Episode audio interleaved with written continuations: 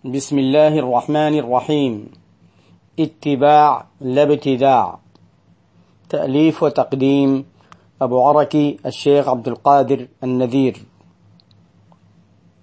الحلقة رقم ثمانية. وما زلنا ننقل عن المذاهب وتقسيم البدعة فيها إلى محمودة ومذمومة. نقلنا عن المذهب الحنفي ونقلنا أقوالا عن المذهب المالكي. المذهب الشافعي. تقدم تعريف الإمام الشافعي للمحدثة. ورأينا كيف أنه قد قسمها إلى محمودة ومذمومة. وفي نص آخر عنه رواه الحافظ أبو نعيم في كتابه حلية الأولياء الجزء التاسع صفحة 113 بسنده إلى الإمام الشافعي قال البدعة بدعتان بدعة محمودة وبدعة مذمومة فما وافق السنة فهو محمود وما خالف السنة فهو مذموم. واحتج بقول عمر بن الخطاب رضي الله عنه في قيام رمضان نعمة البدعة هي. انتهى.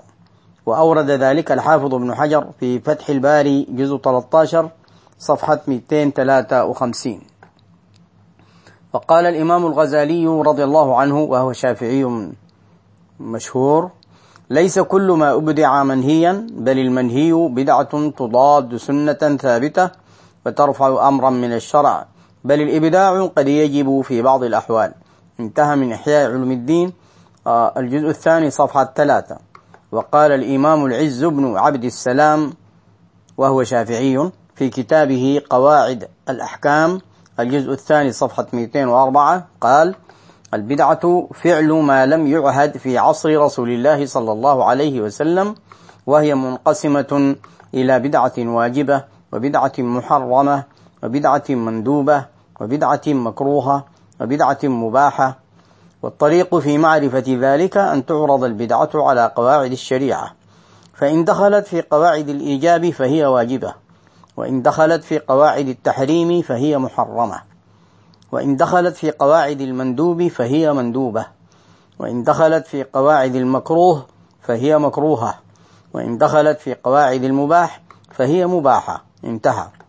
وقال النووي في شرحه على صحيح مسلم الجزء السادس صفحة 154 قوله صلى الله عليه وسلم وكل بدعة ضلالة هذا عام مخصوص والمراد غالب البدع.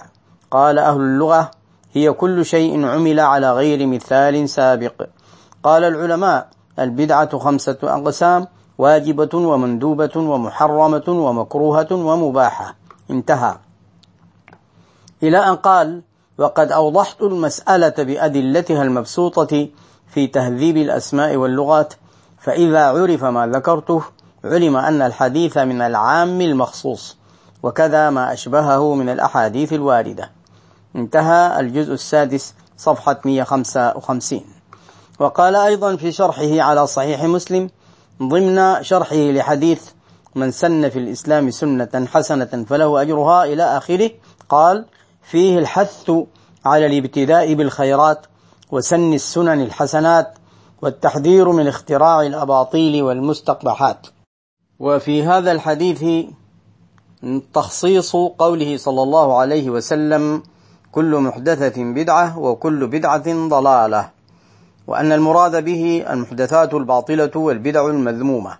وقد سبق بيان هذا في كتاب صلاة الجمعة وذكرنا هناك أن البدع خمسة أقسام واجبة ومندوبة ومحرمة ومكروهة ومباحة. انتهى الجزء السابع صفحة 104 إلى 105 وقال أيضا في حديثه عن المصافحة عقب الصلاة واعلم أن هذه المصافحة مستحبة عند كل لقاء. وأما ما اعتاده الناس من المصافحة بعد صلاتي الصبح والعصر فلا أصل له في الشرع على هذا الوجه ولكن لا بأس به. فإن أصل المصافحة سنة وكونهم حافظوا عليها في بعض الأحوال وفرطوا فيها في كثير من الأحوال أو أكثرها لا يخرج ذلك البعض عن كونه من المصافحة التي ورد الشرع بأصلها. انتهى من كتاب الأذكار حديث 767 وقال ابن دقيق العيد المالكي ثم الشافعي وقوله وإياكم ومحدثات الأمور اعلم أن المحدث على قسمين. محدث ليس له أصل في الشريعة فهذا باطل مذموم. ومحدث بحمل النظير على النظير فهذا ليس بمذموم لأن لفظ المحدث ولفظ البدعة لا يذمان لمجرد الاسم بل لمعنى المخالفة للسنة والداعي إلى الضلالة. ولا يذم ذلك مطلقا. فقد قال الله تعالى ما يأتيهم من ذكر من ربهم محدث. وقال عمر رضي الله عنه نعمة البدعة هذه يعني التراويح. انتهى من شرح الأربعين النووية صفحة 98 وقد تقدم ما يشبهه من كلام أبي بكر بن العربي المالكي. وقال الإمام السيوطي الحوادث تنقسم إلى بدعة مستحسنة وإلى بدع مستقبحة. انتهى من حقيقة السنة والبدعة صفحة 91 وقال فيه أيضا جرت محدثات لا تصادم الشريعة فلم يروا بفعلها بأسا بل قال بعضهم إنها قربة وهو صحيح. انتهى صفحة 91 وقال الإمام شهاب الدين أبو شامة المقدسي الشافعي الحوادث منقسمة إلى بدعة مستحسنة وهي ما وافق السنة وإلى بدعة مستقبحة وهي ما خالف السنة.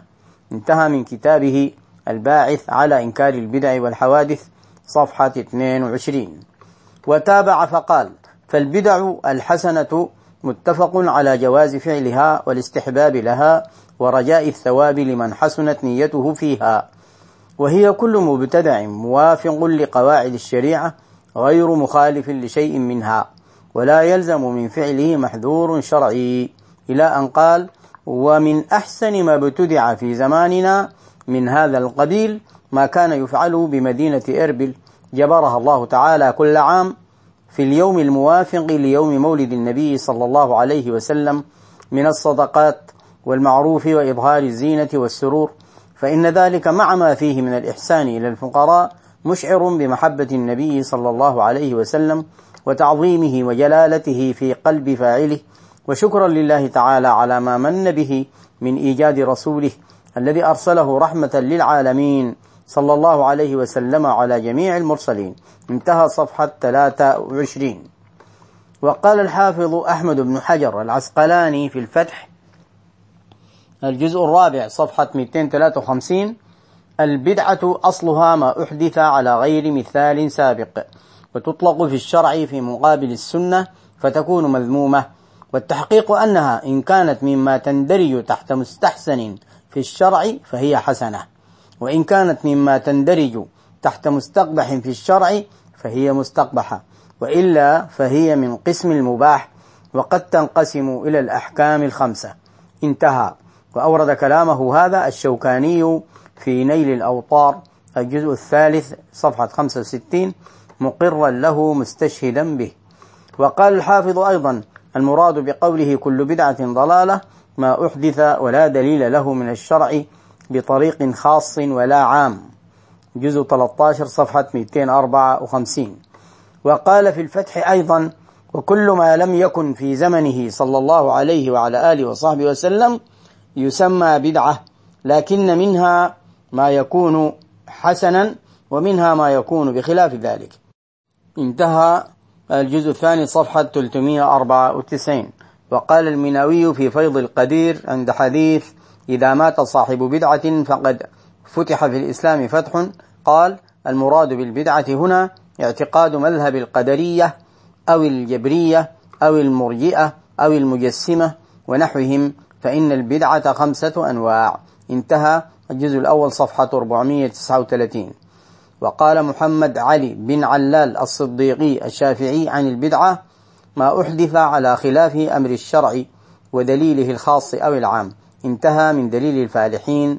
الجزء الثاني صفحة 418 ونواصل إن شاء الله في الحلقة القادمة النقل عن المذاهب المذهب الحنبلي ومذهب الظاهرية في هذا الموضوع.